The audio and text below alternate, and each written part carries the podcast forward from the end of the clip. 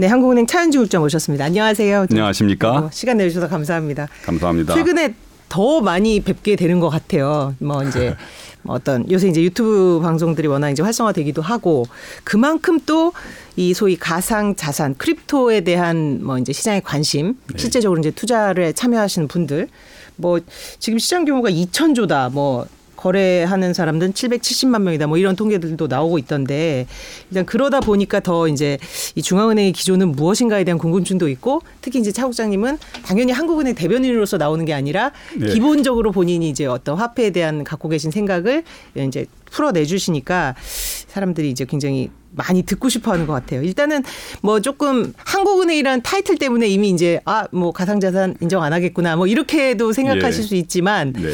일단 저는 그래서 이 명, 명칭부터 좀 이렇게 저 디파인을 하고 가야 된다고 생각을 하는데 예.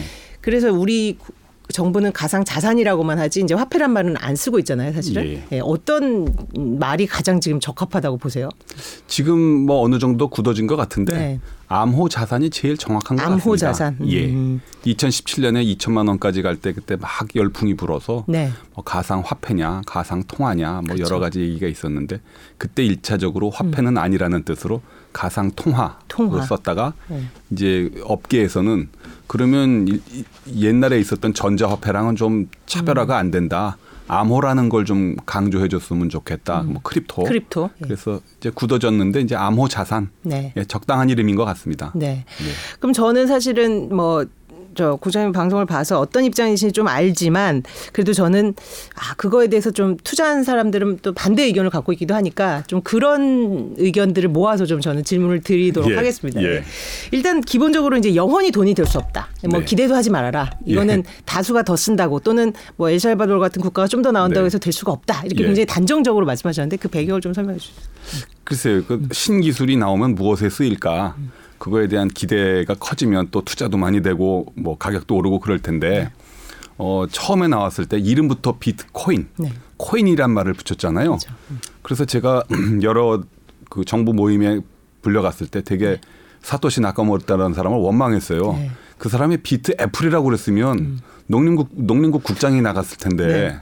왜 코인이란 이름을 붙여가지고 나를 괴롭게 하느냐. 네, 네. 그래서 코인이란 이름에 좌우되지 말고 음. 그거의 그 본질을 보자. 이거는 저- 그저 일종의 프로그램으로 만든 네. 거래가 가능하게 만든 하나의 아이템인데 화폐는 아니다. 네. 화폐가 되려면 기본적으로 갖춰야 될 계산 단위 기능이 있어야 되는데 그 각국의 뭐 파운드니 달러니 유로니 다 이, 이름이 있지 않습니까? 비트코인이나 이런 건 개거든요, 그냥. 그거는 뭐 그냥 물건 한 개, 두 개, 0.1 개. 그 그거는 과거에 물물 교환하던 음. 것과 똑같이 하나의 물건 아이템일 뿐인데 그게 어떻게 화폐가 되겠는가? 그때부터 제가 계속 그 얘기를 하고 있었죠. 네. 예.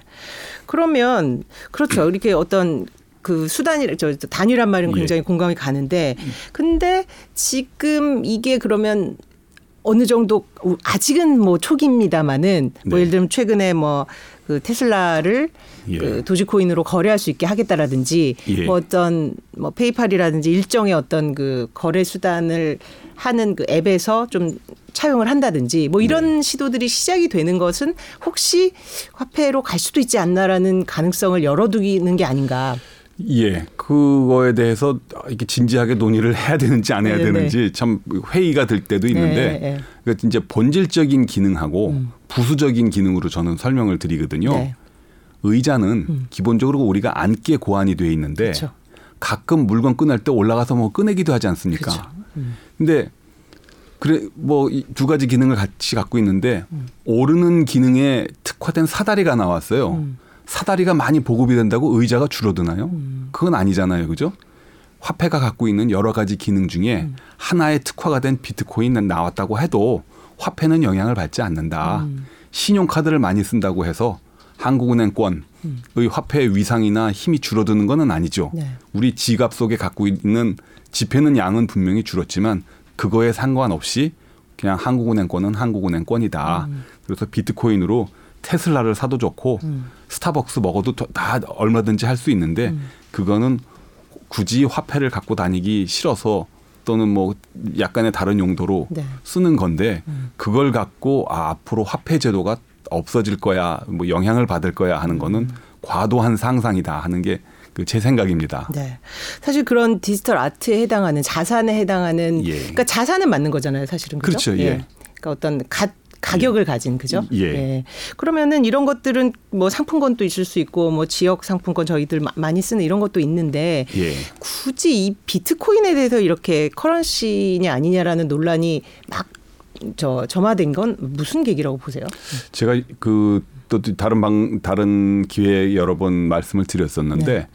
그게 좀 제가 그 제가 다른 것 갖고는 얘기를 안 하는데 이걸 화폐라는 이름을 들고 나오면서 그걸 강조할 때는 약간의 애나키즘, 무정부적인 속성이 있어요. 우리 이 시스템에 왜 은행이 있어야 되고 네. 중앙은행이 왜 있어야 되고 정부가 왜 있어야 되는지 그거에 대한 도전. 그걸 밑바닥에 깔고 있기 때문에 이건 좀 위험한 생각이다. 그 이 이 제품이 좋습니다. 이걸 많이 쓰시죠라고 선전하는 건 좋은데 저게 지금 되먹지가 못했다. 이런 이야기를 하는 거는 뭐 예를 들면 뭐 이런 특정 상품을 얘기해도 되는지 모르겠는데 현대 자동차를 선전하면서 기아차는 똥차입니다. 이렇게 얘기하는 거랑 똑같은 거다. 그걸 상대 지- 기존에 있는 다른 존재에 대한 이 부정적인 생각을 타도하거나 그걸 타도의 대상으로 삼고 네. 이야기하는 거 그게 2008년에 글로벌 금융 위기 때 시작된 금융기관에 대한 그 불신. 불신인데 마침 또 사또시 그게 2009년 1월에 나왔지 않습니까? 네. 그 월, 오큐파이 월스트리트 운동이 벌어지던 그 무렵에 이게 증폭이 돼가지고 이게 좀 이상한 방향으로 지금 이 선전이 됐기 때문에 그래서 그런 거 아닌가 생각이 됩니다. 그 말씀에 굉장히 동감하는 게 지금 이제 탈중앙화라는 게 이제 거의 어떤 하나의 트렌드처럼 이제 프레임이 예. 돼서 이제 많은 사회 현상을 해석하는데 사용이 되고 있고 네. 실제로 상당 부분 맥센스 하기도 하다고 보는데요. 실제로 저도 그런 의문이 들어요. 그러면 달러는 그렇게 막 찍어내고 어? 네. 시장을 교란시키고 나중에 예. 그 이제 다시 양적 긴축을 하면서 생기는 또 그 부작용은 또 이제 뭐 신흥국들이 갖게 되는 네. 이 부조리한 중앙은행이 갖고 있는 권한을 남용한 이 부조리한 물론 뭐 네. 예. 그 배경에는 경기를 살리기 위한 여러 가지 예. 있겠지만 그럼 이거를 받아들여야 되나 이런 의문은 생기거든요 사실. 네, 그렇습니다. 네. 그래서 그 그게 근데 뭐 그게 이제 정부의 권한이라고 봐야 되지 않겠습니까? 네, 네. 음. 필요하면 정부는 빚을 내서라도 도로를 파고 음. 길을 내서 일자리를 만들어서 사람들한테 준다. 네. 근데 그건 그러면 그걸 하지 말라는 거냐? 음. 그건 또 그거는 아니고 네. 정부는 하는데 나는 왜 못해 하는 음. 식으로 나가는 거는 약간 좀 조- 좋은 비유나 그 이 논리는 아니다 음. 이렇게 생각을 합니다. 그럼 비트코인에 대해서 그래도 특별한 지위를 부여하는 사람들은 이게 이제 어 제한된 그러니까 네. 무한히 발행할 수 없는 예. 그런 한정적인 부분에 대해서 이제 높이 점수를 주지 않습니까? 네. 그러면 조금 다를 수 있진 않나요? 어 근데 그쪽 세계에도 보니까 네.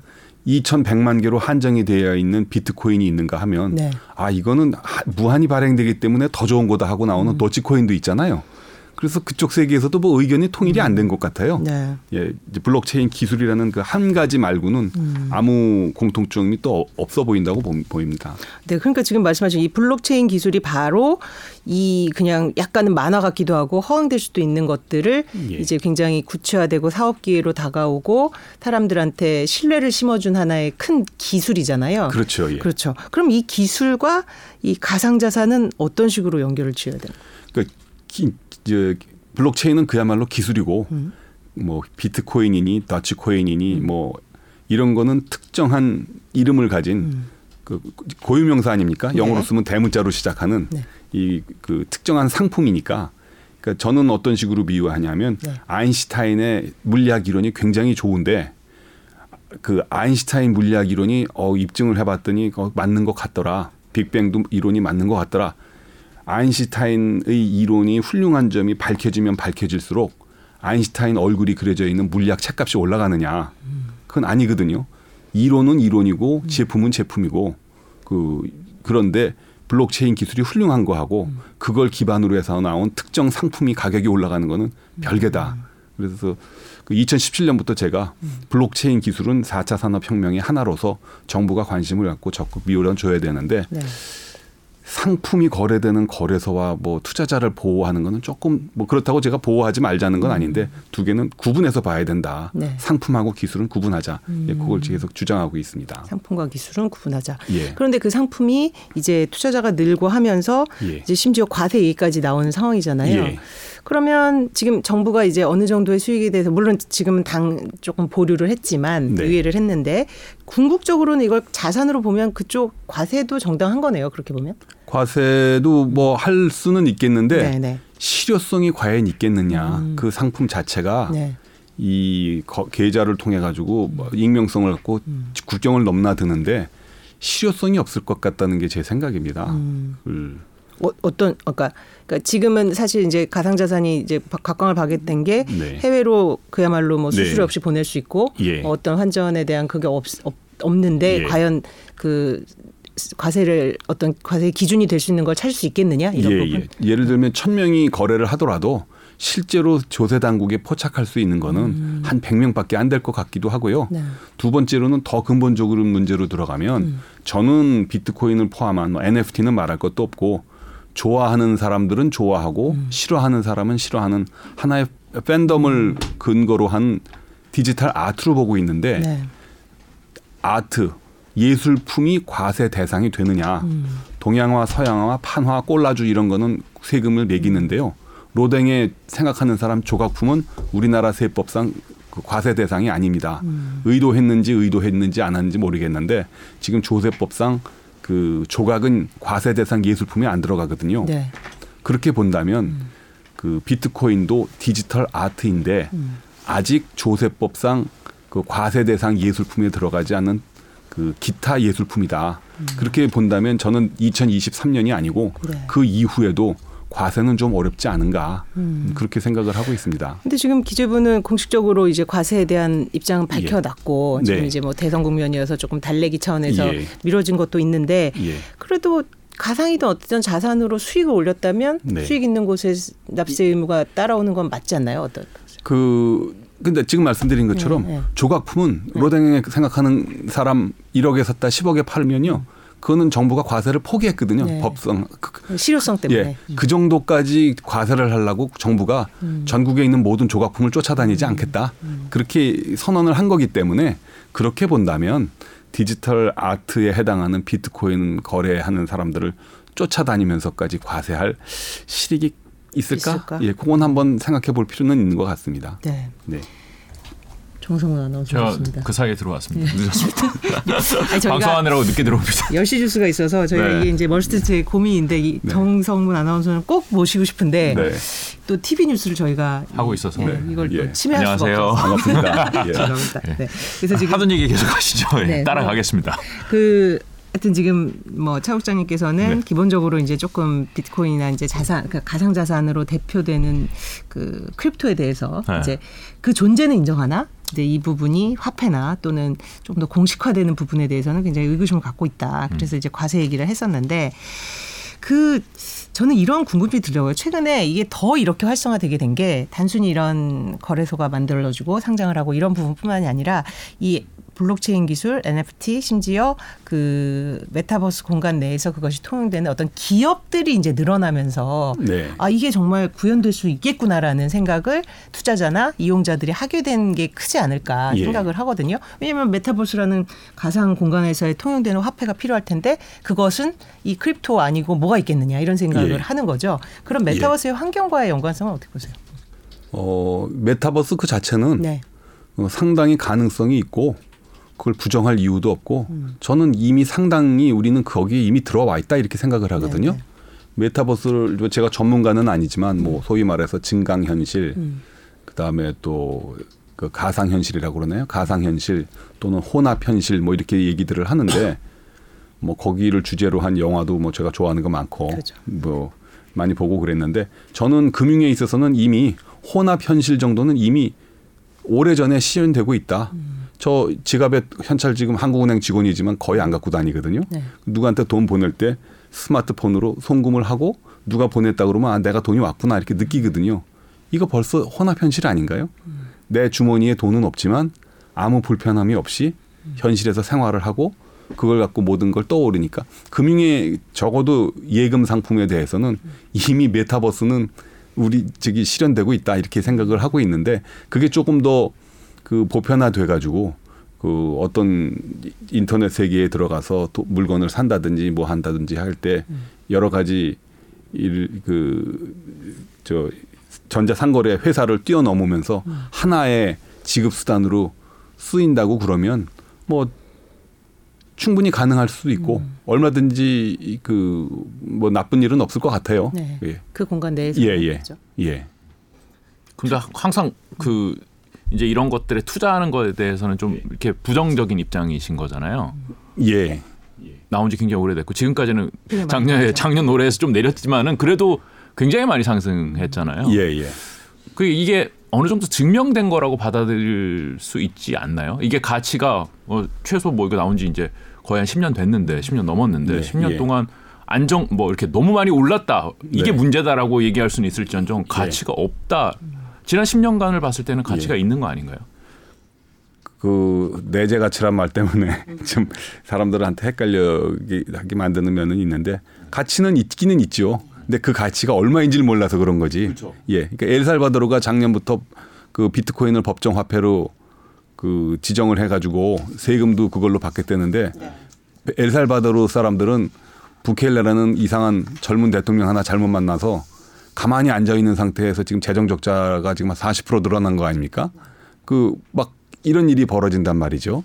그래서 가치가 있을지는 모르나 그것이 너무 혼란스럽기 때문에 잘못하면 그 여러 사람이 그 낭패를 볼 수가 있는 그런 면이 있어서 이거는 그 사회 일부에서 고거에 관심이 있는 사람들끼리만 투자를 어, 하도록 이렇게 권유하는 게 적절치가 않은가 그렇게 생각을 합니다. 근데 지금 그 관심이 있는 사람들이 사실 굉장히 이제 폭넓게 인구가 네. 늘어났다는데 예. 문제가 있잖아요. 그래서 그, 어, 그럼 지금 상- 상태로는 조금 아파요.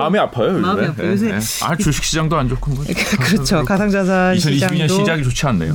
지금 고점 대비 비트코인 같은 경우 한42% 빠졌고 네. 소위 지지선이라고 말하는 4만 달러. 저는 그래서 그렇게 생각한 국장님 기준으로 보면 그 지지선도 사실은 굉장히 무의미한 얘기일 수 있네요. 그죠? 그렇죠. 네, 예. 음. 뭐 지지선이라는 것도 결국 여태까지 그림 그려가지고 네. 그래프 이렇게 해보는 건데 그거는 뭐 번개 쳤을 때 막 이렇게 했을 때 번개가 다음에 어디로 가냐 그 예측하는 거랑 똑같은 거 아닙니까? 그 랜덤하게 움직이는 건데 어그 어, 무슨 지, 지지선이 있다는 그그 그 단어 자체가 하나의 또 신기루일 수가 있기 때문에 음좀 조심해야 되지 않은가 이렇게 생각을 합니다. 그러니까 우리가 뭐 이렇게 특정 예. 국가를 비하하는 건 아닙니다만은 엘살바도르의 화폐가 원래 있었잖아요. 네. 그렇지만 우리가 그 나라를 봤을 때 그 화폐에 대해서 하, 저거 얼마나 가치가 있을까? 예. 되게 불안해하잖아요. 그렇지만 환 거래소에서 계속 거래가 됐었을 거고, 예. 네, 그것도 가치가 인정이 어느 정도 됐었을 거 아니에요. 예. 사실 기반이 그 뭐가 있는지 없는지 잘 모르겠지만 예. 적어도 비트코인이 예전에 쓰던 엘살바도르 화폐 아니면 다른 어떤 저개발 국가의 화폐 정도의 가치는 인정을 받아야 되는 거 아닌가? 네. 네, 라는 생각이 좀 들거든요. 엘살바도르는 그 전에는 워낙 나라가 네. 저기 힘이 없어서 화, 화폐도 없었고 그냥 달러를 그런가요? 화폐를 써서 아, 예, 뭐 엘살바도르가 예, 예. 아니더라도 제가 예. 특정 국가 아니라 예. 그러니까 전 세계에서 통용되는 각 국가의 수많은 화폐들이 있는데 그 예. 화폐가 다 달러나 뭐 엔화나 위안화처럼 인정을 받는 건 아니니까. 예. 예. 그렇게 생각하면 비트코인이 그래 줄 세워서 전 세계 200개국의 화폐가 200개가 있는데 만약에 네. 그줄 세워서 신뢰도를 우리가 얘기를 한다면은 네. 제가 적어도 100등 안쪽에는 들어오지 않을까? 예. 이런 생각이 좀 들거든요. 예. 예. 예, 그렇다면은 뭐 우리가 어디 뭐 아프리카 아니면 어디 저개발 국가 어디 가는데 그 나라 돈 우리 돈 주고 환전해서 쓰고 하는데 네. 그런 개념으로 받아들인다면 그것도 예. 받아들일 수 있지 않은가? 뭐 받아 이론적으로는 받아들일 수 있는데 그 대신에 그러니까 화폐를 발행한다는 거는 국가 주권 작용의 하나인데 아 우리는 나라가 힘- 힘이 없어서 좀, 좀 별별 일 없어가지고 국가 주권을 포기하고 누군가가 만들어 놓은 제3의 것을 그 돈으로 쓰겠다고 하는 거니까 국가 주권의 일부를 포기하는 거니 그거는 우리는 군대 없애고 다른 나라 사람이 와서 우리나라 지켜주는 거기가 차라리 더 우리 경제나 이런 거에 낫겠다 하는 거랑 똑같은 거라는 얘기죠. 뭐 그거는 그 나라 사람들이 결정할 문제죠. 예. 예. 엘살바도르도 뭐 그런 거로 봐야 되지 않는가 이렇게 음. 생각이 됩니다. 근데 사실 이런 엘살바도르의 케이스 물론 결과적으로는 지금 이제 실패하는 걸로 보이는데 예. 이런 케이스들이 나올수록 사람들은 아 결국은 이게 뭔가 제도권 안으로 들어올 것이다. 네. 이제 그런 기대감이 굉장히 큰데 뭐 예를 들면 비트코인 그때 선물 ETF 허용했을 예. 때뭐 예. 그런 식의 이제 호재를 이 예. 제도권으로 다가가는 그 신호로 받아들이는 경우가 굉장히 많거든요. 네, 네. 그걸 어떻게 해석을 해야 돼요? 그런 식으로. 어, 그때도 제가 얘기를 했는데 지금 미국 미국에서 그 SEC인가요? 그걸 저 비트코인 선물 거래를 허용했지 예, 않습니까? 맞습니다. 지구사 제가 알고 있는데 지구상에 현물 거래는 허용이 안 됐는데 선물 거래만 허용된 게 딱 하나 있어요. 날씨거든요. 날씨를 현물을 어떻게 거래를 합니까? 그죠? 선물만 있을 수 있다는 얘기인데 그 그거랑 똑같이 만들어 놨다는 얘기는 비트코인은 지금 1,900만 개 정도 발행이 되는 걸 누가 얼마나 갖고 있고 얼마나 시장 조작을 할 수 있고 마약 테러 자금이 얼마나 돌아다니는지 믿지는 못하겠다. 그러나 선물 거래하는 것까지는 봐주겠다. 미국 정부가 그런 거니까 결국 비트코인을 날씨로 그 똑같은 거라고 본 거거든요. 그러면 날씨 선물 거래를 시작했다는 게 날씨가 제도권 안에 들어온 건가요? 만약에 그건 만약에 예, 그게 이제 그 표현이 제도권 안에 들어왔다 안 들어왔다는 말이 굉장히 혼란을 주는 말이다. 날씨 선물 거래가 시카고에서 거래됐다고 해서 날씨가 미국 금융 시- 시스템 안에 들어왔다는 거하고는 다른 얘기 아니냐. 뭐 이제 예. 투자자들의 관점에서는 네. 그런 ETF나 선물이나 이런 예. 거래가 이제 예. 공식화되면은 예. 이제 기존 금융 시장에 있던 자금이 글로 흘러 들어갈 수 있다라는 생각을 하는 예, 거죠. 예, 예, 예. 뭐 그 정도는 뭐 얼마든지 가능할 수 있을 것 같아요. 그러면 값이 예. 오르겠죠. 네. 오를 수도 있고 떨어질 수도 있고. 예. 이게 선물 거래만 된다고 해서 어. 그또꼭 오른다고 볼 수는 없으니까. 예. 그래서 저는 가끔 이 비트코인 가격을 전망하잖아요. 네. 그래서 저도 약간 뭐 신중론자 중에 하나인데 뭐 예를 들면 주가는 아 이 기업의 실적을 보고 전망을 하고 네. 이 기업의 뭐 미래 가치 투자한 거 네. 뭐 이런 것들을 하는데 비트코인의 가격은 어떤 그러니까 수급 말고 뭐 예. 어떤 전망이 가능해요? 어할까요? 이거를 또 이제 부장님한테 여쭤보면 안 되는데 저는- 보시기에 그 예. 비트코인 지금 가격 전망을 하고 뭐 예. 지지선이라든지 이런 얘기를 하는 것이 예. 정말 아까 신기루란 비유를 하셨는데 네. 그렇게만 봐야 돼요? 아니면 예. 뭐가 약간의 근거는 있다고 봐야 돼요? 그거 지금 이제 나온 지한 10살 됐지 않습니까? 이제 비트코인이 이제 그 이제 지금 사춘기를 겪고 있는 나이 같은데 열대 살이 돼서 이제 티네이저가 됐어요. 틴에이저가 됐는데 사람이 인격이 형성되고 그 자기 몫을 하려면 스무 살은 좀 돼야 되잖아요. 그래서 좀 더 있어서 비트코인이 한 20년쯤 되면 그때쯤 되면 아 그동안 20년 동안 가격이 움직인 걸로 봐서 대체로 뭐 주요국 성, 선물 저 주가 지수 내지는 뭐 겨- 거시경제 변수랑 비슷한 트렌드로 움직인다 하는 것이 컨센서스가 이루어지면 그때는 그 어느 정도 그 안정된 자산으로서의 가치를 좀 좀 자격이나 이런 신뢰도를 더 높일 수 있지 않을까 비슷한 예로 어 이런 거를 들 수가 있을 것 같아요. 이제 20세기 초반에 갑자기 미국이 부자가 됐을 때 미술품에 투자를 하고 싶은데 진짜 비싼 미술품들은 유럽에 지금 벽에 붙어 있잖아요. 옛날에 무슨 성당이나 이런 데 조각이나 이런 게 붙어 있었는데 이게 국경을 넘어서 거래하기 딱 좋은 게 사이즈가 작은 인상파 화가의 그림이었단 말이에요. 그래서 지금 인상파 화가들은 거의 100% 유럽 사람들인데 인상파 화가의 그림들은 거의 한 60%가 미국에 와 있거든요. 근데 이차 남북 전쟁 이후에 갑자기 미국 경제가 커지면서 적당하게 투자할 때는 저 인, 인상파 그림이다. 이제 그렇게 투자가 됐는데 그래서 천정부지로 오르다가 아 인상파 화가도 미술의 한 일부일 텐데 너무 오른 것 같다 해서 지금은 어느 정도 가격이 좀 형성이 돼서 레오나르도 다빈치보다는 좀 낮고 뭐보다는 좀 높고 해서 지금 인상파 화가의 가격 수준이라는 게 지금 그 소도비에서 경매되는 가격이 있지 않습니까? 비트코인도 지금 그런 길을 가고 있다. 일부에서는 열광을 하고 일부에서는 회의적인데 그것들이 저 거래되는 과정에서 아 대충 이 정도인 거보다 하고 그게 좀 경륜이 쌓일수록 어, 어느 정도 그 공인력을 쌓아진다고 그러면 지금처럼 이게 변동성도 좀 줄어들고 대체로 비슷하게 다른 것들과 비슷하게 움직이는 그런 것들로 되어가지 않을까 싶습니다. 오, 폭망자가 아니시군요. 예, 저는 그러니까 오해하고 환상- 있었네요. 환상을 갖지 말라는 이야기지. 그렇죠. 예, 그 어차피 자산의 하나라는 건 인정하시는 예, 거니까 예. 그렇죠. 어. 그 사실 그 비트코인 투자하시는 분들이 가장 큰 리스크로 뽑는 게 금리 인상도 아니고 네. 규제 이슈예요. 결국은 그죠? 예. 규제에 따라서 이제 굉장히 영향을 많이 받으니까 와 이번에도 사실 대선 주자들이 어떤 가상 자산 관련한 그 정책을 발표하는가 뭐 이런 것들을 이제 굉장히 주의 깊게 보던데 일단 지금 뭐 20, 30대를 이제 끌어들여야 되기 때문에 긍정적으로 지금 보는 것 같아요. 오늘 좀 전에 윤석열 후보 가상 자산 관련한 대책 그 정책을 발표했습니다. 뭐 간단히 소개드리면 그 코인 수익 5천만 원까지 세금을 면제하겠다. 디지털 자산 기본법을 제정하겠다. 디지털 산업 진흥청 설립도 추진하겠다. 국내 코인 발행을 허용하겠다. NFT 거래 활성화를 통한 뭐 육성 속도 내겠다. 뭐 이런 부분. 네. 그래서 이제 전반적으로 톤을 보면 뭐 이걸 화폐로 인정할지 아닐지 이런 부분보다는 어쨌든 이쪽에 그런 그 자산으로 인정하고 거래하는 부분에 대해서 불편함이 없게 하겠다라는 메시지예요. 거의 그 윤석열 테마주 같은 느낌인데요. 근데 똑같은 것이 저 이재명 후보도 며칠 전에 비슷한 얘기를 했는데 아? 예, 가상자산 관련해서 굉장히 전향적이에요. 이제 젊은 층이라고 보기 때문이죠. 그 맞아요. 그래서 정치인들의 입장에서는 뭐 맞아요. 솔깃할 것 같아요. 이쪽에. 그래서 지금 이 정치권에서 논의되는 이런 가상자산 관련 정책도 보실 텐데 네. 어떤 느낌 갖고 계세요? 뭐 기존의 정부가 발표했던 거를 약 간씩 그 좀 한도를 높이거나 좀더좀 범위를 넓히거나 하는 정도지 뭐 크게 뭐 획기적인 변화는 없는 것 같아요. 뭐 정, 지금 나와 있는 과세 2023년부터 한다는 것도 2,500만 원까지 비과세인데 그걸 5천만 원까지 지금 올리겠다는 뭐 그런 얘기인 것 같고요. 그다음에 뭐 가상 화폐 뭐 산업 육성 이런 것들은 뭐 기존에도 4차 산업 혁명 뭐 지원 차원에서 현 정부도 어느 정도 해왔었던 것이고 그러니까요. 어 뭐 쏠깃하기는 하는데 획기적인 변화는 아닌 것 같은데요. 그러니까 근데 방향은 맞을까요? 이게 이런 식으로 이제 다양한 알트코인부터 이런 것들을 등록하는 거 허용한다는 거는 사실은 뭐 중앙화폐 그 지위를 위협은 하진 않겠으나 예. 혼란을 주지 않을까 이런 생각도 저는 드는데. 그거 지금 두 대선 후보 공약을 하나하나 그 평가하는 건 좀 조심스럽기는 네, 네, 한데 네, 네. 말씀하신 대로 그 지금까지 알트코인하고 김치코인이 우리나라에서는 너무 많이 거래된다. 투기성이 너무 많다.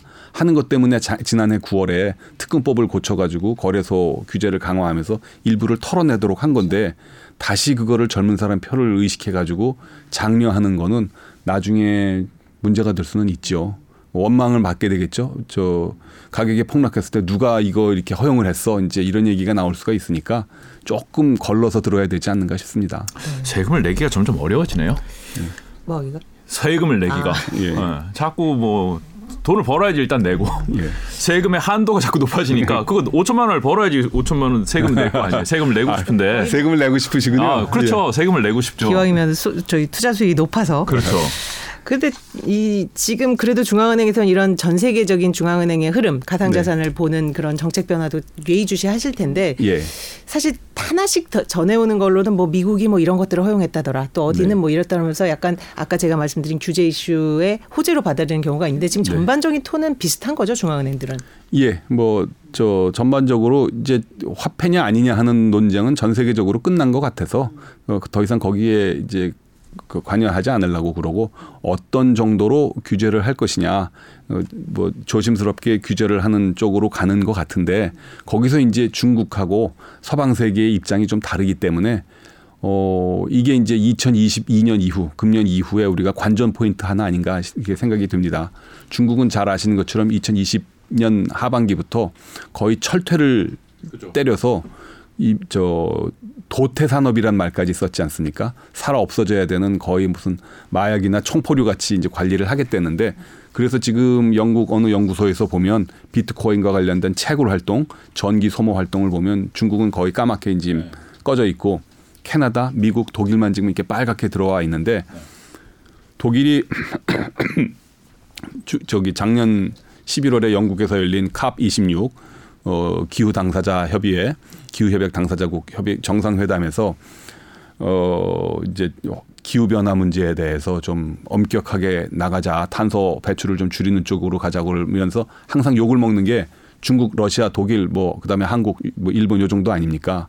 그러니까 중국이 그러면 오케이 우리가 굴뚝 산업 그 석탄 떼는 게 그렇게 싫으면 대표적으로 전기 많이 쓰는 비트코인 다 전 세계적으로 금지하자. 이렇게 나왔을 때 중국은 타격이 제로입니다. 이미 막아놨으니까 미국하고 캐나다나 이쪽이 좀 곤란해지겠죠. 미국 선물 시장에 지금 들어가 있는 사람들이 얼만데. 그래서 그런 기후 변화나 환경 문제를 이유로 중국이 너 죽고 나 죽자 이런 식으로 비트코인 금지론을 내세웠을 때 다른 나라들은 어떻게 대응을 할 것인지 한쪽에서는 이미 좀 제도화하고 과세도 하고 하려고 하는 움직임들이 있는데 이걸 거의 중국처럼 똑같이 가자 갈 것이냐 말 것이냐 그런 게 이제 혼란이 생겨가지고요. 어, 그거 뭐 그런 그것도 이제 규제와 관련된 굉장히 하나의 큰 걸림돌이 될 것 같습니다. 그래서 제가 디지털 아트로 생각하자고 하는 이유가 아트 아트는 규제하면 그거는 그, 그 야만 국가잖아요. 그렇죠. 문화예술 문화예술을 사랑하는 나라에서 왜 아트를 금지를 하느냐. 그래서 디지털 아트로 보는 게 중국한테도 중국을 대 중국에 대해서도 할 얘기가 있는 아주 점잖은 반론이 될 수 있다. 제가 그렇게 생각을 합니다. 중국은 왜 이렇게 이 자산에 경기를 하나요? 그러니까 아까 언급하신 탈중앙화 이런 부분에 더 위협적으로 느껴서 그런가요? 그런 것도 있고요. 네. 그다음에 그 정치적인 이유에서 네. 진짜 이 반격을 하고 싶은 거리를 하나 만들어 놓은 거 아닌가 싶습니다. 예, 예. 아 예, 대외용으로요? 예, 대외용으로. 아 대내용이 아니라요? 예, 예. 분명한 거는 그 비트코인을 포함한 이 분산 원장 방식은 서버를 하나 두는 게 아니고 여러 개 두는 거 아닙니까? 분명히 전기 소모량은 굉장히 많고 그, 그 소위 말하는 one point of failure 단일 실패점 문제를 분산해 가지고 시스템이 동시에 다운되는 일은 극도 극도로 낮추는 반면에 분명히 전기 소모는 많습니다. 그쪽에 계신 분들은 그거를 차세대 그 과학계의 연구 과제라고 해서 뒤로 밀어놓기는 했는데 그 현존하는 중앙 집중형 시스템에 비해서는 전기를 많이 쓰는 건 사실이기 때문에 중국이 그걸 역공으로 나올 수 있습니다 분명히. 그, 음. 예. 아 대내 그러니까 이게 예. 우리가 통 우리 통제할 수 없는 거기 때문에 대내용으로 예. 이렇게 이걸 막아야 된다라는 생각보다는 오히려 예. 외국과의 관계 때문에 예, 예. 이랬다고 생각을 하시는 거예요? 예.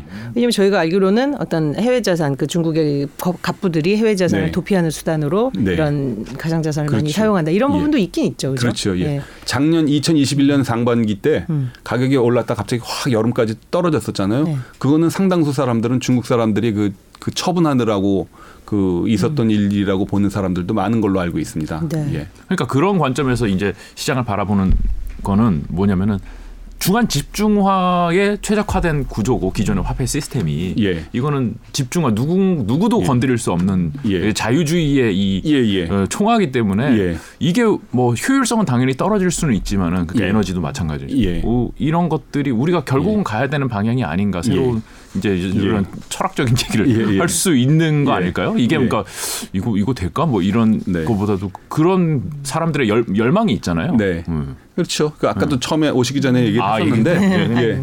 그 결국은 비트코인도 개수로 개로 취급이 되지 않습니까? 네.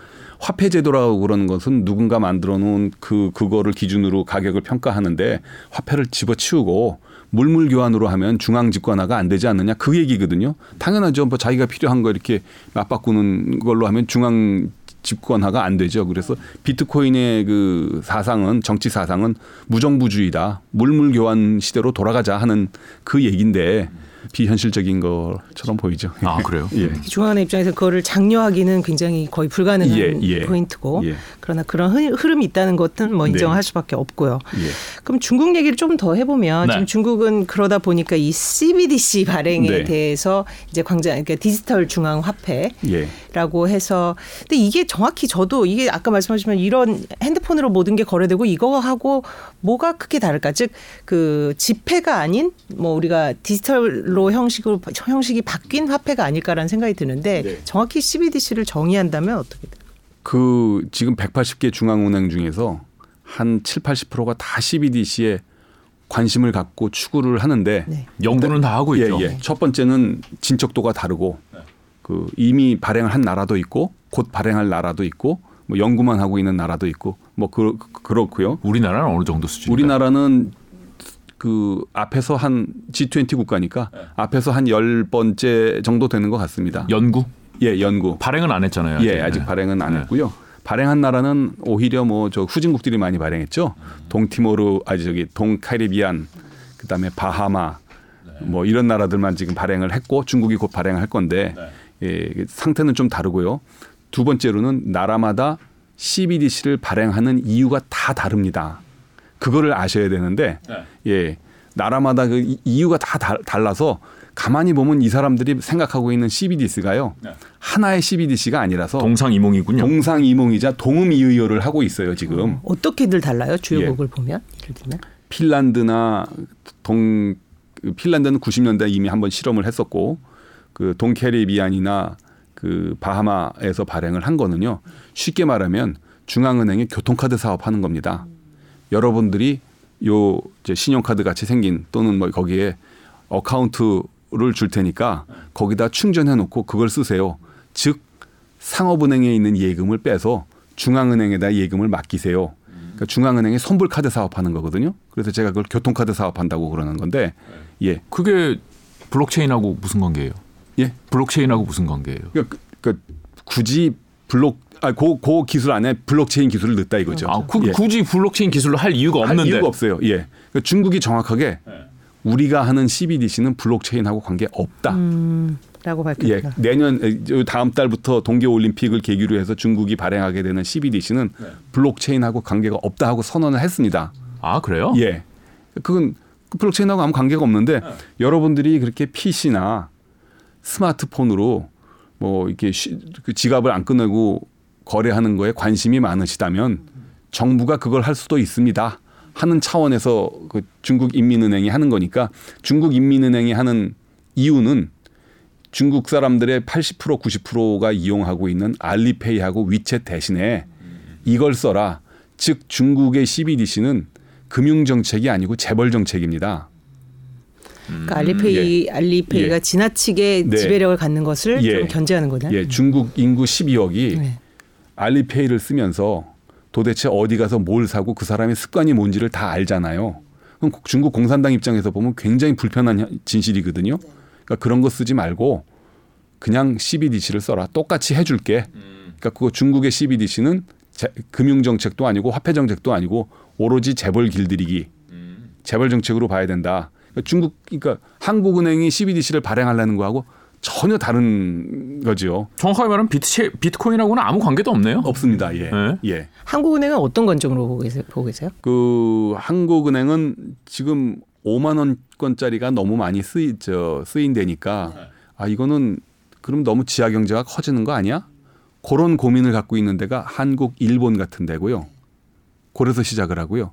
스웨덴 같은 경우는 겨울 거꾸로 국토는 넓은데 추운 날 눈 오는데 은행 한 번 가려면 차 몰고 한 시간을 가야 되니 국민들이 편의. 예 현찰을 갖고 다니는 걸 아주 무슨 저기 돈에 오 묻은 것처럼 곳에 무슨 재수 없는 일이 있는 것처럼 생각해서 화폐를 안 써요. 그러느니 국민이 바라는 대로 조폐 공사를 없애버리고 주, 중앙은행이 나서서 디지털 화폐를 만드는 게 좋겠다 해서 스웨덴하고 일본하고는 정 반대인데 결과적으로는 똑같은 걸 추구하는 게 돼버린 거죠. 그래서 각국이 추구하는 CBDC를 추구하는 이유가 다 다릅니다. 그뭐 그래서 CBDC는 이게 이게 동음이의어를 말하는 것 같다. 제가 국제 회의에 가서도 네. 우리가 지금 동상이몽을 하는 것 같아 하고 그런 얘기를 했는데 음그 중국 같은 경우에는 그래서 그 비트코인이나 이런 투자하시는 분들이 많이 오해하는 게 뭐 CBDC가 중국 CBDC가 나오면 그 기술의 편리성이 알려져서 비트코인 가격이 더 오를 거다 하는 건 그건 완전히 그건 오해고 관계가 없네요. 예, 전혀 네. 관계가 없습니다. 네. 예. 중앙은행이 CBDC를 우리가 비트코인이나 블록체인하고 같이 논의할 이유가 없네요. 그렇습니다. 그래서 이제 제일 재밌는 게 미국인데 미국이 세계에서 그러면 중국은 저렇게 하고 있는데 미국은 뭐 하고 있는 거야 하고 이제 미국 눈치를 보니 가만히 있으면 사람들이 뭐 중국한테 달러 패권을 뺏기는 애 뭐네 뭐 이런 얘기가 나오니까 마지못해서 연구를 시작했다가 작년 봄인가요? 파월 의장이 여름쯤 우리의 입장을 밝히겠다. 여름이 되니 가을에 밝히겠다. 가을이 되니 연말이 되겠다. 금년 초에 상원 인사청문회에서 저기 재임명할 때 조만간 또 밝히겠대요. 그래서 아마 1, 4분기쯤 나오지 않을까 싶은데 그 분명히 연주는 그 보고서에 굉장히 회의적인 시각을 담을 겁니다. 미국이 CBDC를 발행한다는 것은 중앙은행이 상업은행하고 경쟁을 하거나 중국처럼 민간이 하고 있는 일을 위축시키는 건데 그게 법률적으로도 맞지도 않고 경제적으로도 맞지도 않고 정치적으로도 저항을 불러일으키고 여러 가지 문제를 일으키기 때문에 미 연준은 그거 뭐 한 한, 한 50년쯤 생각해 볼게. 이제 이렇게 음. 시간 끌기 하는 예, 거군요. 시간 끌기로 끝날 것 같아요. 그렇죠. 예. 심지어 이제 달러가 네. 기축통화인 상황에서 서둘 예. 이유가 거의 전혀 없습니다. 없다는 예. 거죠. 익명성을 강조하면 달러 CBDC를 이용한 마약 테러 자금 거래가 더 활발해질 것이고 익명성을 유지하지 않도록 하면 그건 프라이버시 침해가 되기 때문에 연준 입장에서는 지금 이러지도 저러지도 못하는 그런 그 상황입니다. 그럼 말씀하신 거 보면 상업은행은 당연히 이거는 반대할 수밖에 없을 것 같은데 중앙은행이 굉장히 이제 그 본인들의 영역을 침해하는 거니까 예. 뭐 상업은행들은 아직 구체적인 입장은 없죠. 이게 아직은 연구 단계니까. 상업은행도 두 가지 입장이 있을 것 같아요. 과거에 네. 핀란드처럼 핀란드가 90년대에 그런 식으로 시도했다가 저기 저 욕을 먹어서 후퇴를 했는데 중앙은행이 교통카드 사업을 한다. 그런 거는 어이, 감사합니다. 그렇게 나가면 결국 상업은행의 예금을 빼서 그렇죠. 중앙은행에다가 예금을 하는 거니까 우리로 치면 일제 시대 때 조선은행이 되는 거거든요. 일반 모든 사람하고 중앙은행이 거래를 하는 거니까. 그러면 상업은행이 굉장히 거대한 경쟁자를 만나는 거니까 그런 식의 CBDC는 상업은행이 절- 결사 반대를 할 것이고요. 중국식으로 하는 거. 그러니까 페이. 예, 각자가 10개 10개 은행이 있었는데 그 예금을 자기 월급의 반을 다 털어 가지고 그 알리페이가 거래하는 A 은행 공상은행이면 공상은행에다 돈을 다 집어넣고 예, 일종의 선불 카드 없지 않습니까? 알리페이나 위챗이 네. 그렇게 되는 경우에는 한 은행만 남고 나머지 은행이 저기 손가락을 빠는 그런 일들이 생기는데 중앙은행이 나서서 그런 일을 못하게 하겠다. 알리페이 쓰지 말고 각자 여러분들이 거래하고 있는 각자의 은행에다가 예금 통장 하나 더 만들어서 CBDC용 예금 통장을 하나 더 만들어라. 그러면 알리페이랑 그 아무 차이 없게 쓸 수 있게 해주겠다고 그러면 은행이 뭐 thank you very much 하는 거죠. 이 알리 굉장히 강력한 경쟁자 하나를 털어버리는 거니까 그리고 기존의 은행 시스템끼리의 그, 그 경쟁을 그 저 그대로 유, 유- 유지하는 거니까 그 그런 식의 저 접근에 대해서는 또 상업은행들이 또 환영할 수도 있고 뭐 그럴 것 같습니다. 네.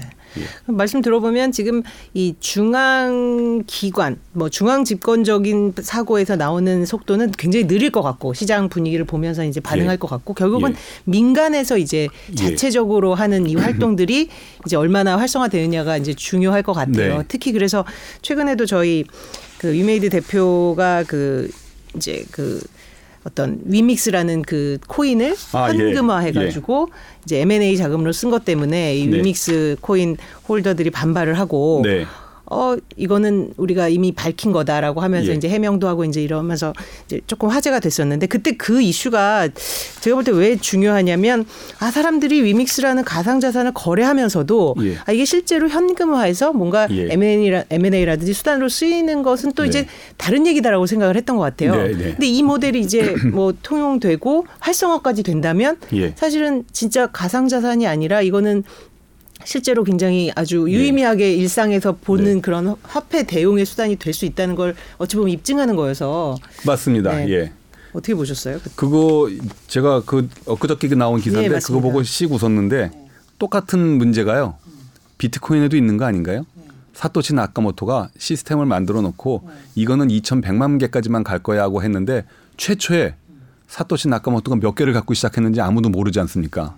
지금 100만 개쯤 갖고 있다면 그 사람이 지금 빌 게이츠보다 더 부자가 될 수 있을까요? 예. 그거 모르잖아요. 그 위메이드라는 회사가 위믹스를 도대체 몇 개 갖고 있는지 아무도 모르는데 현실적으로 보니 이게 지급 수단으로 쓰이고 있더라. 그걸 털어 가지고 그 M&A 하는데 쓴 거 아닙니까? 그것에 대해서 공분을 느낀다면 비트코인에 대해서도 똑같이 공분을 느껴야 되는 것이고 그 그게 문제가 있어서 그걸 법률로 만든다고 그러면 그거는 이제 좀 여러 가지 접근이 있을 것 같아요. 그 일종의 그 현실적인 지급 수단이니까 어음수표법에다가 넣을지 아니면 상법상 상법에 반영을 해가지고 그 회사채나 어음 발행 한도처럼 그 가상자산 발행 한도를 그그 이사회 또는 주주총회 의결을 거치고 공시를 통해 가지고 발행하도록 한다든지 여러 가지 방법이 있을 수가 있는데 지금 현재 제가 기사를 읽은 거로서는 불법은 아니지만 상당히 논쟁이 되는 그 부분이 있기 때문에 이거는 입법화가 좀 필요하겠다 하는 걸 느꼈습니다. 음, 저도 그 생각 든게 예. 회사가 이제 자금을 자기 자본을 이렇게 조달할 수 있죠. 주식시장에 예. 조달하고 타인 자본을 뭐 채권을 통해서 조달하는데 예. 코인이라는 자본 조달 수단이 하나 생긴 거 아니에요? 그렇죠. 이전까지 없던. 예. 예. 야 이거 신기한데 새로운 질문을 네. 던졌어요. 사실은 네. 저도 보면 위메이드 입장에서도 본인들의 계획이었겠지만 사실 아 시장의 반응을 보고 아 이게 이제는 공 뭐 공시 의무는 없습니다만은 그런 소통이라든지 알리는 게 필요하겠구나 이런 생각도 예. 하고 이제 앞으로 그렇게 하겠다는 이제 예. 그날 발표도 했었는데 굉장히 이게 새로운 형식의 패러다임이 계속 나오면서 이제 제도권에도 예. 계속 새로운 숙제를 던지는 거죠. 그러니까 사실은. 기술이 네. 훨씬 빠르죠 제도보다는. 예. 새로울 수도 있고 전혀 네. 새롭지 않을 수도 아, 있어요. 네. 그 과거에도 지금은 좀 그런 일이 뭐 백화점이 좀 커져서 그렇지만 웬만한 시내 백화점들이 돈이 딸릴 때는 사장에 그냥 상품권 만들어 가지고 그뭐 3, 40억 만들어서 백화점 앞에 구두방에서 할인을 해가지고 일반인한테 팔면 어 이거 10만 원짜리 상품권 나 8만 원에 샀네 하고 백화점 가서 물건 사고 그랬잖아요. 근데 그거, 그거는 예. 이제 언젠가는 나가야 되는 돈이니까 약간 땡긴 예. 느낌이고 코인은 예, 없는 예. 데서 만든 느낌이니까 예. 좀 다르죠. 그 뭐 그렇지만 위메이드라는 회사 입장에서 보면 본인들이 발행한 일종의 부채 아닙니까? 예. 갚을 필요가 없잖아요. 예. 예. 부채가 아니지 않나요? 근데 아니, 부채가 이제 가격이 올랐으니까 자산이 더 올라간 그런 케이스가 예. 된 거죠. 아니 한국은행 화폐도 한국은행의 부채거든요. 네. 아, 지급 뭐, 지급 수단으로서 아. 발행했기 때문에 일단 네. 뭐 이제 부, 저기 발행한 책임이 있으니까 부채로 잡는 건데 네. 위메이드의 부채 부채를 그 백서에 있는 대로 발행은 했지만 음. 예상치 못한 빠른 속도로 발행을 해서 그거를 투자자하고 아무 관계가 없는 음. 본인 M&A 하는데 썼, 썼으니까 좀 기분 나쁘다 하는 건데요. 음. 분명히 그 양자의 논리가 다 맞는데 음. 그래서 이제 그건 이제 어느 정도 그 입법화가 필요한 것 같습니다. 회계 장부에다가 코인 몇 개 이거 써야겠네요. 예. 앞으로 이제 그런 시대가 올 것 같기도 해요. 그래서 예. 이게 지금 이 문제가 이제 그 숙제를 던지면서 이걸 어느 정도까지 공시를 해야 되고 어느 예. 정도까지 투자하고 알려야 되냐 이런 얘기들이 지금 예. 계속 떠오르고 있는 거 예. 보니까 이것도 이제 현상에 맞는 그 후회 제도가 만들어질 것 같다는 생각이 듭니다. 네. 예. 그러면은 국장님은 당연히 가상자산 투자는 안 하시겠네요. 안 하죠. 아, 안 하세요? 예. 저는 한 푼도 안 갖고 있습니다. 네. 우리 딸에는 하고 있지만. 아, 그러면 딸에는 그 아버지의 그 논리에 대해서 반박을 할까요? 어떤? 하지 말라 그러셨어요, 혹시 딸한테? 하지 말라 그랬는데. 아, 하지 말라 그랬어요. 예, 한 귀로 듣고 한 귀로 흘리고요. 네. 그다음에 그쪽 세대들은 맞아요. 그거를 적당히 안 갖고 있으면 점심 먹고 저녁 먹을 때 왕따가 된대요. 그러니까 좀 이야기거리 네. 그 근데 또 이해도 되는 게 또 우리 때는 프로야구, 프로축구가 그랬거든요. 그거 게임 어저께 게임 안 보고 있으면 그 다음 날 뭐 얘기가 안 되니까 뭐 저 외톨이가 됐었죠. 뭐 그런 거 아닌가 싶습니다. 문화 문화 현상, 네. 예술품이고 문화 현상. 예. 맞아요. 그렇게 본다면 예. 이게 근데 이제 이제 최근에 이런 걸로 실제로 돈을 버는 사람이 있고 돈을 벌었다는 얘기들이 이제 전해지면서 사실 뭐 이 저금리 시대에 사실 수익을 내기가 쉽지 않은 상황에서 이제 관심들이 많은 건도 사실이에요. 예. 근데 또 그에 반해서 또 이제 물려가지고 굉장히 또 힘들어하는 분도 있고 예. 그래서 투자를 한다면 그러니까 자산으로 접근을 한다면 어느 정도의 좀 관점을 갖고 보라 이런 조언을 하시면 어떨까요? 일단 빚, 빚을 내는 건 절대로 아, 아 그렇죠. 그 안 되겠고 그 뭐 한 월급쟁이라면 네. 뭐 반달치 월급 정도? 응? 반달치. 예. 우리 옛날에 한 개를 못 사는군요. 네. 예. 이더리움도 한 개를 사기가 쉽지 않겠는데요. 네. 아, 한 개가 참 허들이에요. 그러니까 좀 레버리지 일으키지 말고 약간은 이제 좀 일부만을 한번 해보는 예. 차원으로 접근을 해라 뭐 예. 이런 말씀이신 것 같고 그러면 좀 전망을 해보면 어차피 민간에서의 주도겠지만 지금 테슬라가 시도하는 이런 식의 거래 목적으로의 활용 이런 것들은 더 늘어나겠죠. 그럼 앞으로는 어, 더 늘어날 수가 있겠죠. 네네. 네. 예, 테슬라가 그렇게 하는 건 약간 좀 다른 의도가 있는 것 같기는 한데. 네. 예. 어떤 있다고? 예. 테슬라는 작년 한 해 번 돈의 음. 아, 절반 이상은 자동차 회화를 팔아서 번 게 아닐 겁니다. 테슬라는 뭐 탄소. 첨단 자동차 회사로 알고 있 전기 자동차 회사로 알고 있는데 음. 수익의 대부분이 비트코인 투자해서 얻은 음. 영업 외 수익이 크거든요. 네. 그러니까 정상적인 회사가 영업의 수익이 영업 수익을 두 배 이상 많다고 그런 거는 약간 봉이김선달이지 않습니까? 그거를 합리화하려면 우리는 비트코인으로 차를 팝니다. 그래야지만 비트코인이 영업 수익의 일부로 그 인식이 되니까 정상적인 영업을 한 걸로 되지 않습니까? 아 그렇네요. 그래서 제가 보기에는 테슬라가 그렇게 했던 것은 아. 그거는 일종의 분식 회계 아니면 회계적 착시를 노린 굉장히 정치적인 판단이었지 그 다른 거는 아니었다. 저는 그렇게 생각을 아, 하고 그렇게 있습니다. 볼 수도 있군요. 예. 음. 예. 한 번도 생각 안 해봤는데. 작년에 보면 테슬라는 영업 수익이 10이었었으면 영업의 수익이 한 100 정도 됐을 거예요. 그럼 음. 이건 정상적인 회사는 아니죠. 예.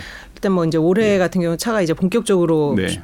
판매가 더 늘어나면 그 부분이 네. 좀 좁혀지겠지만 예, 예. 어찌됐든 이 부분이 많은 부분은 조금 의구심을 가질 필요가 있다라는 네. 지적이셨고 금융기관으로 보면 테슬라가 얼마나 위험한 일을 하는 겁니까? 음. 저기 종업원하고 임대료는 다 법정 화폐로 지급을 하는데 자기가 받는 거는 비트코인으로 받는다 그러면 세계에서 가장 레버리지나 아니면은 volatility가 큰 이 이제 이, 이 그런 비즈니스를 하는 거니까요. 굉장히 위험한 판단을 했는데 그 이유는 회계적 착시를 위한 거다 하는 게 제 생각입니다.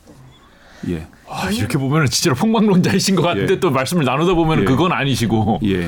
그래서 정말 저는 비트코인 지금 이렇게 여러 가지 논란이 있는데 네. 이 극과 극의 전문가들이 이렇게 예. 계속해서 debate가 네. 이루어지는 분야도 사실 많지 않을 거예요. 예. 그죠? 예. 그 우리나라뿐만 아니라 이거는 뭐, 그렇죠. 뭐 세계적으로도요.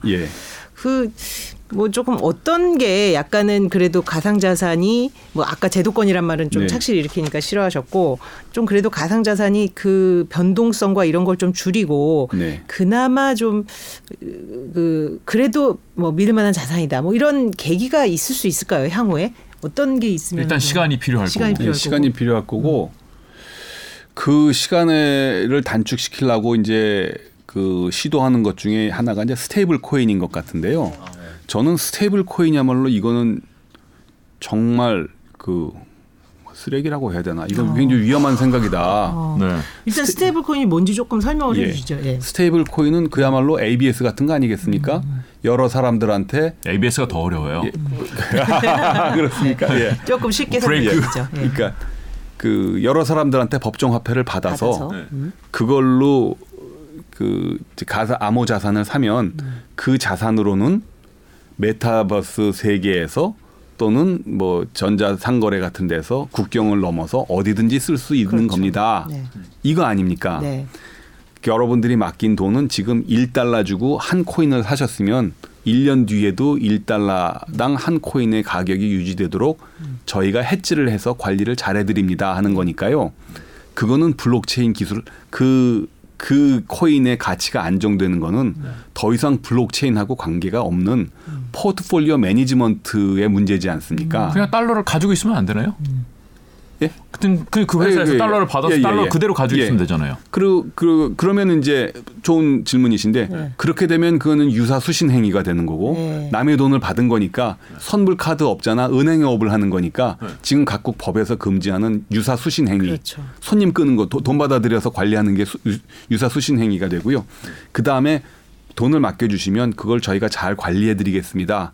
그거는 블록체인 기술하고 관계가 없는 금융 기법의 문제이기 때문에 자산 운용업이네요. 자산 운용업이 되는 거죠. 네. 정확하게. 네. 그럼 그런 게 없었느냐 지금까지 있었거든요. CMA하고 MMF가 그런 겁니다. 달러를 맡겨주시면 저희가 어음이나 채권, 단기 채권에 투자를 해서 수익성과 안정성을 같이 드립니다. 그래서 결국은 핀테크 업자들이 허가받지 않은 금융업을 하겠다는 거니까 그래서 페이스북이 리브라나 DM을 만든다고 했을 때 의회가 팍 갖고 들어가서 공격을 했던 거는 이거는 야 유사 수신 핵인이라든지 이런 것들은 그야말로 저 지방의 시골에 가면 사기꾼들이 했던 건데 그 페이스북이 하겠다는 거야 하는 그런 거에서 접근을 했던 거고요. 전 세계 모든 정부하고 중앙은행은 다른 건 몰라도 스테이블 코인에 대해서는 엄격하게 다스릴 겁니다. 그거는 명백한 금융 시스템에 대한 그 도전이거든요.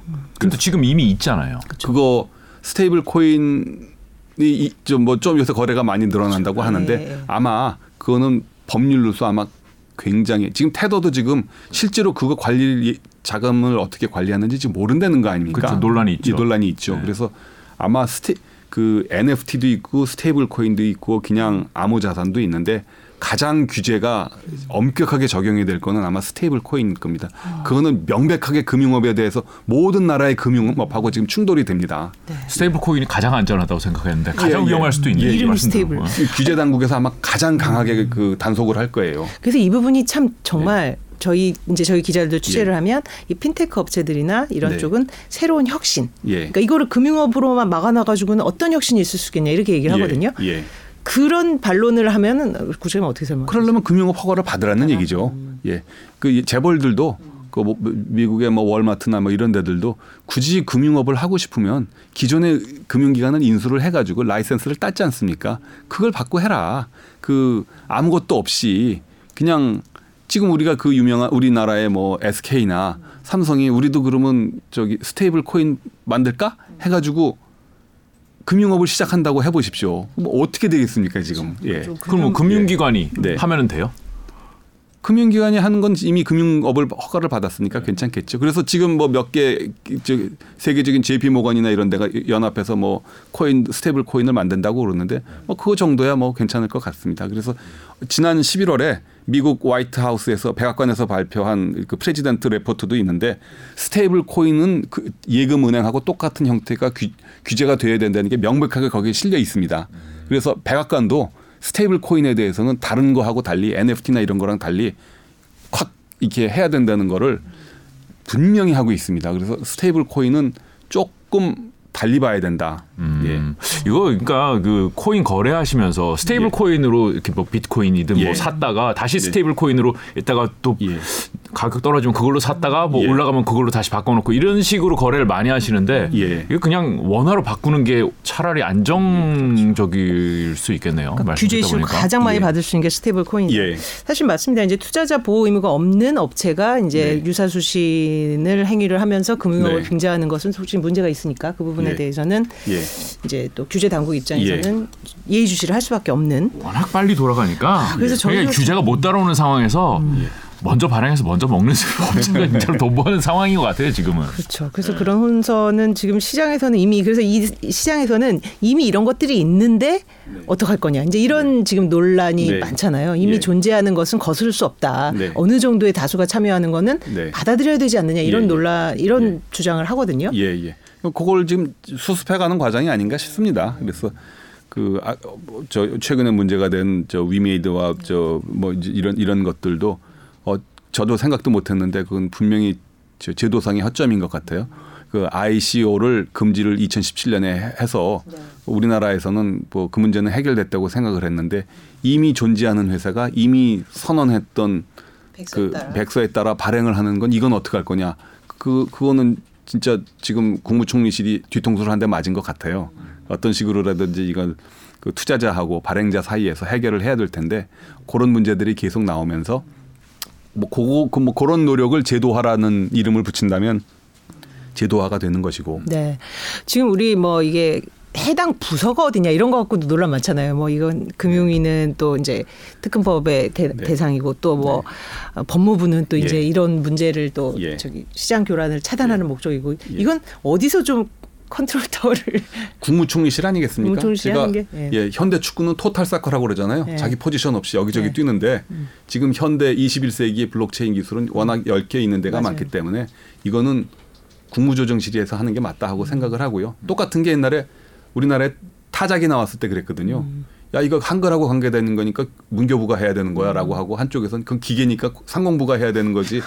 둘이서 시커 싸우다가 아, 나중에 국무조정실에서 국무총리 훈령으로 타작이 자판을 통일했거든요. 음. 그러니까 기존의 생각 갖고는 서로 니땅내땅 그 아. 따지기 바쁜데 음. 그런 문제일수록 결국은 국무조정실에서 해야 되는 음. 거다 이제 이렇게 보고 있습니다. 근데 이제 불안 요인 오늘 말씀 안 해주셨잖아요. 네. 반대로 이거 대박 날 수도 있다라고 음. 생각하시는 포인트는 없으세요? 뭐, 뭐 지금 뭐 조금 소속 과정에 있긴 있지만 인플레이션이 계속 그 그쵸. 큰데 네. 그러면 인플레이션 해치 수단이 금 아니냐 네. 그랬었는데 작년에 금값이 그렇게 안 올랐거든요. 네, 맞아요. 금값이 안 오를 때 비트코인 가격은 많이 올랐지 않습니까? 네. 그래서 이미 인플레의 해치 수단으로서 비트코인이 기능은 인정받게 된 거 아니냐 하는 음. 얘기들을 하는데 네. 저는 한, 한 60, 70% 동의합니다. 네. 어, 반이 넘네요. 예, 뭐 그러니까 뭐 그, 분명히 금값이 힘을 못 쓰고 다른 게. 더 올랐다고 그러면 네. 비트코인이 이제 그 역할을 하는 것 같은데 음. 어뭐 그런 측면에서 보면 음, 비트코인이 조금씩 사람들 사이에 그 어떤 인식이 좀 축적되고 있는 것 같고요. 네. 그게 이제, 이제 덜 변동성이 좀 줄어들어야 되는데 그 말씀은 인플레가 많, 커지면은 네. 가치가 좋아질 수 그렇죠. 있다. 대안이 그렇죠. 예. 더 대안이 될수 음, 있는. 예, 네. 더 대안이 될 수 있는데 또 그래서 또저 각국 정부가 지금 금리 올리고 그러지 않습니까? 그렇죠. 그럼 유동성이 fighter를. 줄어들면 비트코인 가격은 또 통제를 받고 그럴 텐데 네. 예. 최근 10년간 수익률이 사실 디지털 그러니까 금이 금보다 비트코인이 앞질렀으니까 그런 네. 것들 때문에 더 이제 말씀하신 예. 대로 인플레 그 hedging 수단으로 각광을 받게 된 것 같아요. 어쨌든 이 비트코인부터 가상 자산은 우리가 계속해서 이 팔로우업 할 수밖에 없는 네. 굉장히 중요한 영역이 돼 버려서 네. 저희도 뭐 오늘 차 국장님께 아주 일부만 들었는데 예. 또 한번 그 비트코인 그 인플레 상황하고 좀 더 보면서 한 번더 네. 모셔가지고 네. 이거를 진짜 어떻게 봐야 되는지. 이 세계는 들을 때마다 새로워요. 아 이런 것도 있구나 저런 것도 있구나. 근데 어쨌든 결론은 하여튼 화폐에 대한이라는 것은 이미 논란은 종식됐다. 네. 그런데 자산인데 이 부분에 대해서 어떻게 예, 어느 정도의 가치를 가질지는 지금도 현재 진행 중으로 이제 논란이 진행될 것 같다. 예. 그런 말씀이시고 저희도 계속해서 좀 지켜보겠습니다. 공부 오늘 좀 해야겠습니다. 네 오늘 시간 내주셔서 감사합니다. 고맙습니다. 감사합니다.